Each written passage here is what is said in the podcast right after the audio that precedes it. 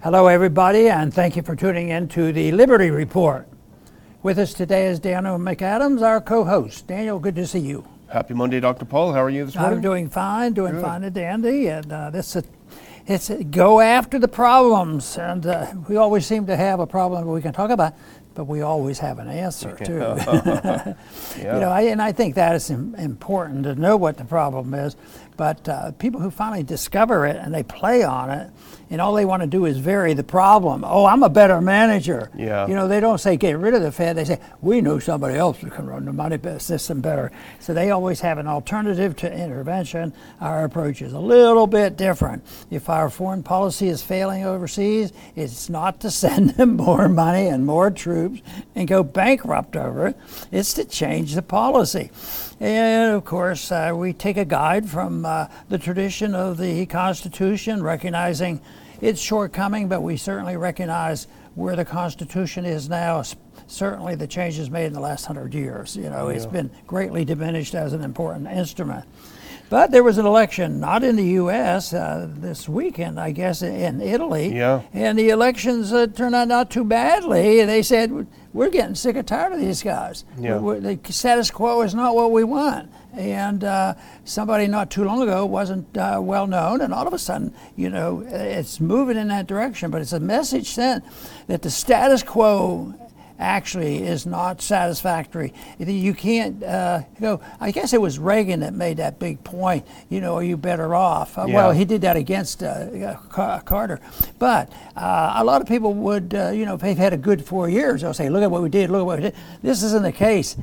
This, and, and this is the case, and maybe that's true in this country too. Even though if you listen to the ads already, uh, they're not saying, uh, "Well, we came up short. What we need to do is we overspent." Telling the truth uh, is an absolute negative uh, under today's conditions. And uh, even those who have the alternatives, sometimes they're fudging the figures too because it's pie in the sky stuff. You know, oh yeah, I know what to do. It, the whole problem was in this country is uh, that that uh, Biden said it, the inflation is transitory. Yeah. this country is transitory. Is yeah, our no problem, and that's why we like to get to the bottom of it. But there was this was this election. I would say that uh, there's a little bit of good news there. It's a big deal. I mean, this is a political earthquake, and as we'll as we'll discuss later on in the show, this is not something that's a 100% victory for those of us against the bad guys.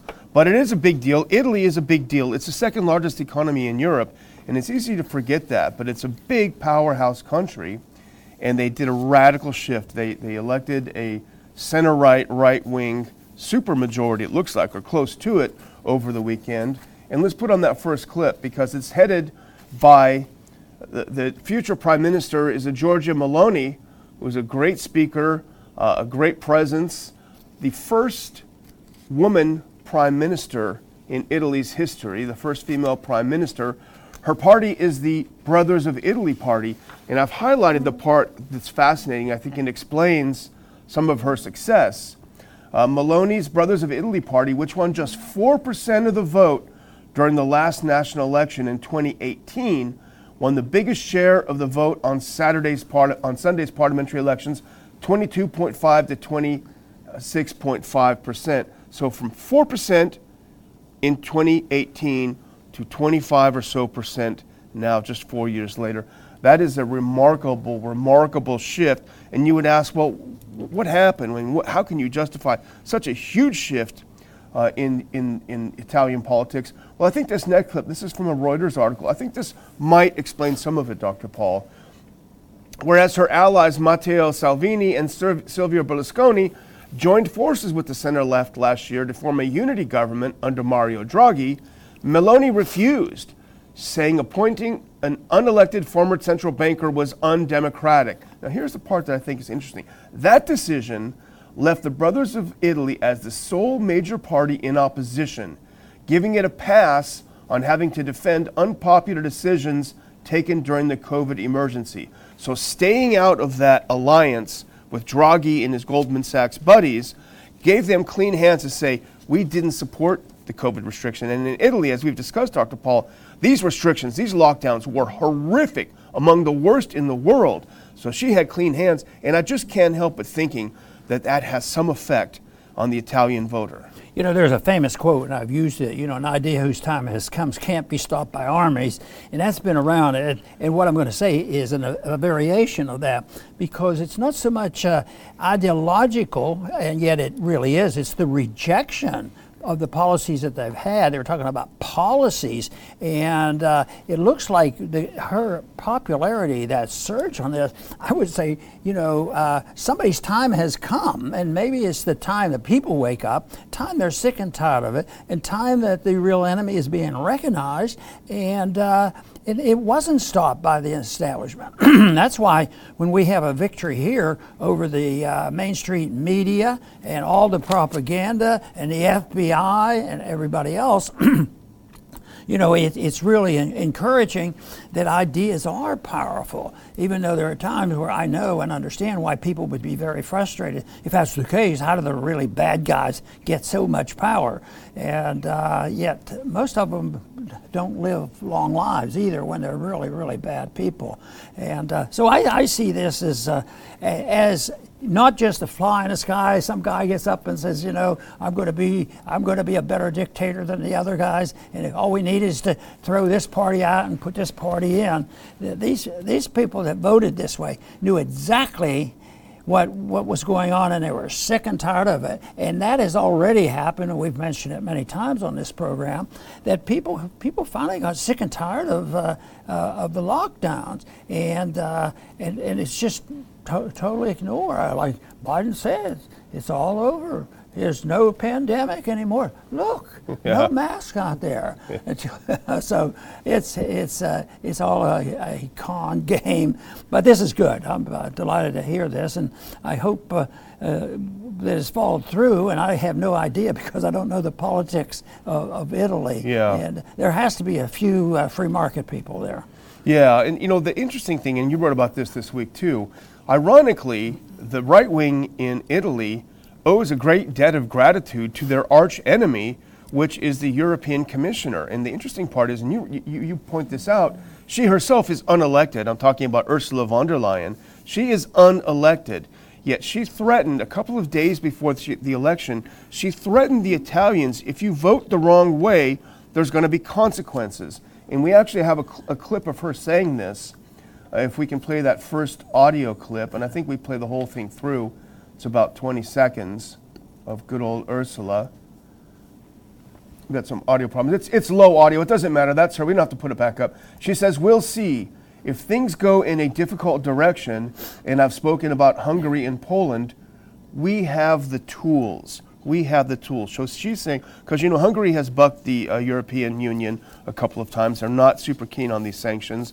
Poland has done the same thing. So she's basically saying, we have been able to smack down Hungary and Poland. And Italy, if you misbehave and if you vote for the wrong people, the people that we won't allow you to vote for, we have tools. We have ways of making you talk. And I really do think, and you saw after this happened, there were huge rallies in Italy. We don't care what von der Leyen says. We don't care what she says. I think it gave him a boost in the end. I think she gave them, they owe her a debt of gratitude. Well, when, when a nation gets into trouble and it's being run by thugs and authoritarians, they, they can't say that they have a wonderful philosophy and we just need uh, a couple more bucks. That works for a while, but then it finally ends. Then it has to become more violent. It becomes uh, violent with, with threat, and uh, then there are acts of violence. And I was thinking of the tragic picture uh, this weekend uh, that uh, the FBI is on a defensive, and they need to be put on a lot more defensive. But the, the family, the Catholic family, oh, yeah. there was a, showing how they went in there because because they disagreed with her, you know, and that means they're they are desperate because it doesn't even make good political sense. It's really you, you wonder what's going on because they're either really really stupid or they're uh, conniving for something else. But that it is so tragic how how they're getting worse, and that's going to happen more so. The FBI gets more uh, authoritarian, but uh, governments do, and that's what uh, they were. Rep- she was representing in, in Italy. Yeah. If, if, if you, but if you vote in a way I do not approve, you will be punished. well, people are getting punished in this country all the time. You know, and threatened. There's Yeah. a, so much. You know, the whole way they kept COVID uh, re- uh, restrictions on was intimidation. You know, people.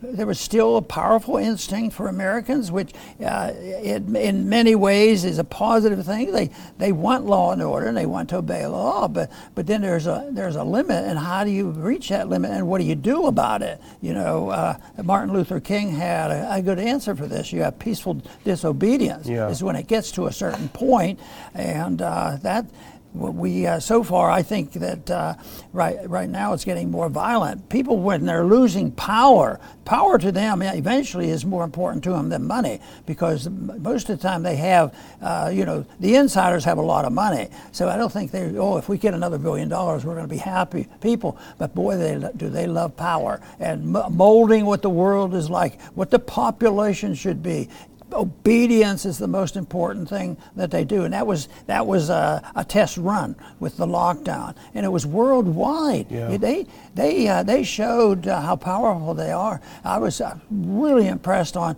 how global that effort was because they never had proof of anything. Science were they on the side of science? They said they were. But I think the people are waking up and finding out. Uh, you know, you you have to be careful now. If you're a well-known politician in Washington, if you overstep your bounds, you might get booed. Yeah, yeah, yeah. We heard about that. I think it's great that you make that uh, connection between someone like von der Leyen, who is an authoritarian, and our authoritarians here at home, because just like von der Leyen is not elected, the deep state here, the FBI, and all the creeps that raid houses of people they don't like, they're also not elected. So there's a good connection. But the thing is, I don't want to get too, I don't think we should, A, it's really not our business what's happening in Italy, although we like the idea of throwing the bums out. But I don't think we should get too optimistic because the, the policies of, of uh, the Brothers of Italy party, Meloni himself, herself, are not as radical as you might think. And here's from that same Reuters ar- ar- article. And so just put this up here as a cautionary tale, if we can put that next clip up. She has reassured Italy's establishment, touting a strong pro West message, vowing to boost defense spending and undertaking to stand up to Russia and China. It will not be the usual spaghetti and mandolin Italy- Italy that fails to show up when history beckons. So, for all of that, and still, we're happy that the status quo was voted out of office. But she's in favor of sending weapons to Ukraine. Uh, she's in favor of the sanctions, uh, which have hurt Italy's economy very seriously. So, there's going to have to be a reckoning. Maybe that was her campaign ploy, but I mean, it's it's too early to get super excited beyond the fact that the bums were thrown out, and it may have some implications for our own elections here. No, your, your point is very important because uh, it's easy to attack and it's good to attack. It's good to get rid of it. But where the failure comes is they're usually going to replace it with just a modification and a pretense that it's something new and different. But you have to be prepared for the replacement. And I contend, uh, I, you know, I deal with this all the time when people ask me, yeah, would you close down the Fed? Well, it needs closed down, but you have to recognize some of the problems. But you have to know, what are you going to do when you don't have a Federal Reserve? I said, well, it's, it's not that difficult. Why don't you look at, at the country, the first 150 years, we, didn't, we didn't have a No Federal kidding. Reserve. So it's the replacement. You know, how are the how, how are the sick going to be taken care of? How are they going to be fed? All this stuff. If you want to reduce the government, because they're always on a noble crusade. Yeah. You know, and uh, I imagine 90% of the people who went along in the early years on uh, lockdown, they, it was a holy crusade, and uh, they they were doing this for humanity's sake. Bill Gates said that he's an Yeah. humanitarian. Yeah. That's his whole life.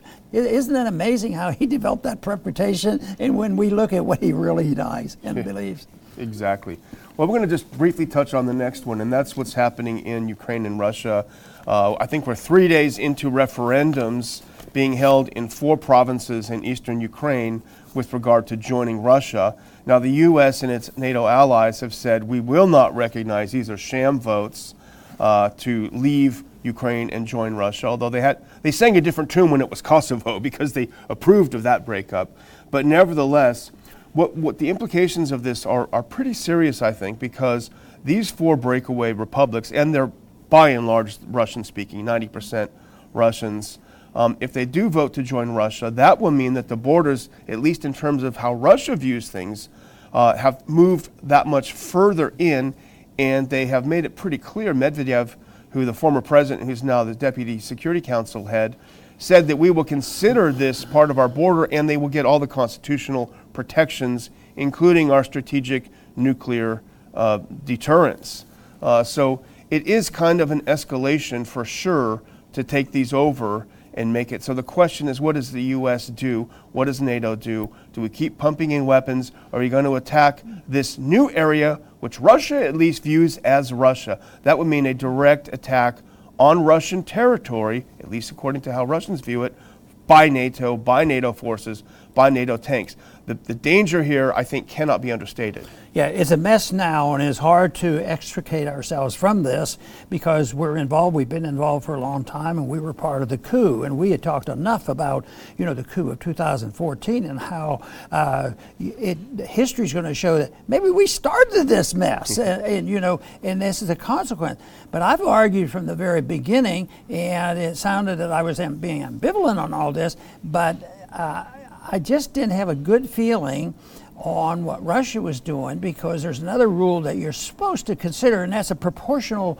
response yeah. to when you're attacked. And right now, it's getting out of proportion, and uh, now it's become personal: who's losing, who's winning, and and uh, it's uh, and, and when when you when you were they were talking about Crimea, the case was a little clearer, but now it's getting getting messy, and uh, it's a it's a, something that I think is going to be uh, very difficult to change, but we have to know what caused it in order to prevent it. And that was, I found out in a campaign that they don't want to hear the cause. Oh, no. It's, what do you do if you're in politics and we're part of the problem? you know that's that's that's that leads to problems you know uh, that uh, you, you can't deal with because it becomes very political and they play on it but i always thought that if you tell the truth each time, eventually you might win some here and there, but uh, the, the battle is for purveying and pursuing truth rather than saying, Am I going to be the king and dictator and have the most money? And yeah. that's what it morphs into now. And then the American people, who, who's, who's getting stuck with the bills? It's our American taxpayers. And uh, I don't think they, I'd have to say there's a little bit of, uh, uh, of uh, wisdom coming there. The American people, you know, on occasion you hear the politicians saying, why are we sending the money to Ukraine when we still have so many problems here? You yeah, know? No and, and, that's a sort of a, uh, you know, a utilitarian argument, but it's a real one too, because every time you spend more money over there and print money, and somebody's going to suffer, and that's why I think it's important to be, be reminded if they're unhappy with the the cost of living increases, they better study a little bit more about economics. And a little bit of history, too. You know, it's interesting how we don't know history, but of course, people that live in these areas, they know their history very well. You know, in that part of Ukraine, Novorossiya, that was part of Russia until 1922 when Lenin, of all people, said, okay, we're going to make it part of Ukraine now. And that was Soviet policy. They always wanted to mix nationalities up because it made the state stronger. Because if you keep people bickering on a local level, then the, the central government is the, you know, is the uh, referee. And so it's only since 1922, and it was done by Lenin himself, of putting those together. And of course, Crimea was in the 50s uh, with Khrushchev. And, and they all had that same, same sort of policy. So what we're really seeing are the, the implications uh, of the end of the Cold War, even now, and the breakup of the Soviet Union, even that much later. Well, let's move on. I'm going to skip ahead a little bit, a couple of clips that I have, because, Dr. Paul, I've got sad news. Someone has got COVID. Let's put up that Thomas Massie tweet if we can. I'm going to skip ahead a couple. Um, so I think, yeah, here we go. So here's Albert Bourla, Dr. Paul. You know who he is. He's the CEO of Pfizer. He made an announcement on the 24th of September I have tested positive for COVID. I'm feeling well and symptom free. I've not had the new bivalent booster yet, as I was following CDC guidelines to wait three months since my previous COVID case. So basically, what's happened the CEO of Pfizer, fully vaxxed, fully boosted, fully shot, shot to the hilt, he got COVID not once, but twice in 40 days. Twice in 40 days that is not a great sales pitch yeah, for his serum. but Daniel, I got to caution you. you're not telling the whole story Uh-oh. because they have another sentence. That they say, "Yes, but I, if I had not had those shots, I'd have gotten much sicker, and I would be, I would, uh, you know. But who knows who's going to be free from uh, myocarditis? Yeah. you know that that's the sad part about it. And there's a lot of young people that uh, have suffered, and, and you think of all these social batters, uh, uh, arguments have gone on, you know, with dealing with playing in sports, and the few that have stood up against it, you know, like the tennis player. I mean, there were a few people that did, on principle, say, "I don't, I'm not going to take it." It's, it's just so so divorced from the idea that people make their own decisions, and, uh, and this this is uh, you know part of the strategy too that you are owned by the government and uh, you, you have your medical care by the doctor, you have your education by the doctors, you can depend on the food, uh, and all your your income is determined by the government because they, they assume every cent you make is theirs, and you they'll permit you to uh, to uh, spend it on their terms. Yeah. So it's it's not quite the free society that our founders envisioned. Well, let's skip ahead because we're going to look at the next one. This is Bourla himself. This probably pretty much tells you everything you need. And this is Dr. Eli David tweets about Bourla. He says, four times vaxxed and double masked Pfizer CEO just tested positive for COVID for the second time in under three months. Love the science will win slogan on his double mask. There you have it. And let's remind ourselves of Albert Bourla, what he wrote back in April of 2021 about his wonderful shots. Let's put that next one up. Excited to share that updated analysis from our phase three study with BioNTech also showed that our COVID 19 vaccine was 100% effective in preventing COVID 19 cases in South Africa. 100%. Fast forward to today, you get it twice, even though you've had four shots. That doesn't seem like a bargain. Dr. Paul, you mentioned myocarditis. We have a, a little clip from Tucker Carlson who talks about it. It's tragic. We don't really have time to, to deal with it in detail here, but let's listen to, I think, 37 seconds of what Tucker had to say in his monologue on this issue. So, another topic that no one in the medical industry wants to talk about, and that's the COVID vaccine. And in some people who received it, there appears to be serious heart damage, far more than the experts thought would occur. The Lancet just surveyed young people ages 12 to 29 who suffered from myocarditis, heart damage, after taking the COVID shot. According to the Lancet, 90 days after myocarditis symptoms emerged, roughly 26% of young people who surveyed still needed daily medication because their hearts were so damaged. 20% said they had problems with their daily activities. 30% said they experienced pain. How will they be at age 60, you wonder? And of course, you know the answer. Hospitals were perfectly. Pretty scary stuff, Dr. Paul. Oh, it is. Pretty scary. And it's the, the evidence is uh, not clear on what's going to happen in various other fields like infertility Yeah. and the problems there, and uh, that's going to be around for, for a long time, and they're going to be trying to trying to sort it out. And they probably created a monster of a medical scientific problem, ha- having science sort out all the unscientific things they said and did uh, is a job and a half. But that, that is sad. It's just further proof that uh, you know the authoritarian system, where you lose the doctor-patient relationship, where you lose uh, our ability to mind our own business in a personal way, in an economic way, or in an international way.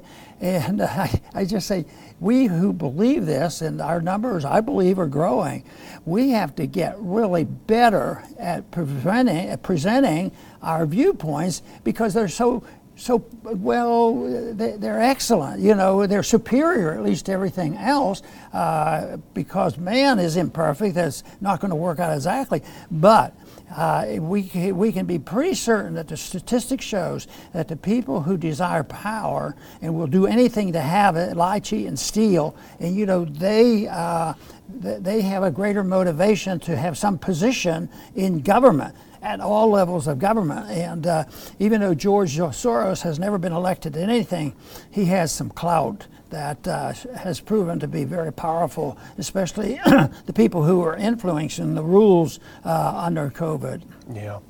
Well, I'm going to close out, Dr. Paul, and let's put up that last clip. New week, new reminder. Let's go to the next one, actually. We're going to skip that and move ahead to that final clip. Big conference, Lake Jackson, shut up, cancel culture, and the war on speech. Dr. Paul will be speaking. Jeff Deist from the Mises Institute will be speaking. Del Bigtree will be speaking. himself canceled over his views on the same doctor patient relationship that you mentioned. It's all about cancel culture. We got other speakers we're going to announce. It's going to be a great, really fun conference down here in Lake Jackson. So get your tickets, go to ronpaulinstitute.org and click on that picture, or I will put a link also in the description. And we look forward to seeing you in just over a month's time. Very good. I want to thank everybody for tuning in today uh, to the Liberty Report, and we're looking forward to our next conference. Uh, they give me a boost because I get to meet people who uh, are really in the trenches and trying to spread the word. But I think every one of us has a responsibility, and we don't even know exactly what that is. Just look for the opportunity. People will use you in certain ways to promote an idea, which is the most important thing, and that is the difference between, uh, you know, a free society and an authoritarian society. Authoritarianism, you know, cancels out the individual, and uh, that's exactly what we don't need. We need a system of government that emphasizes, you know, the, the true diversity of individuals running their own lives. I want to thank everybody for tuning in today to the Liberty Report. Please come back soon.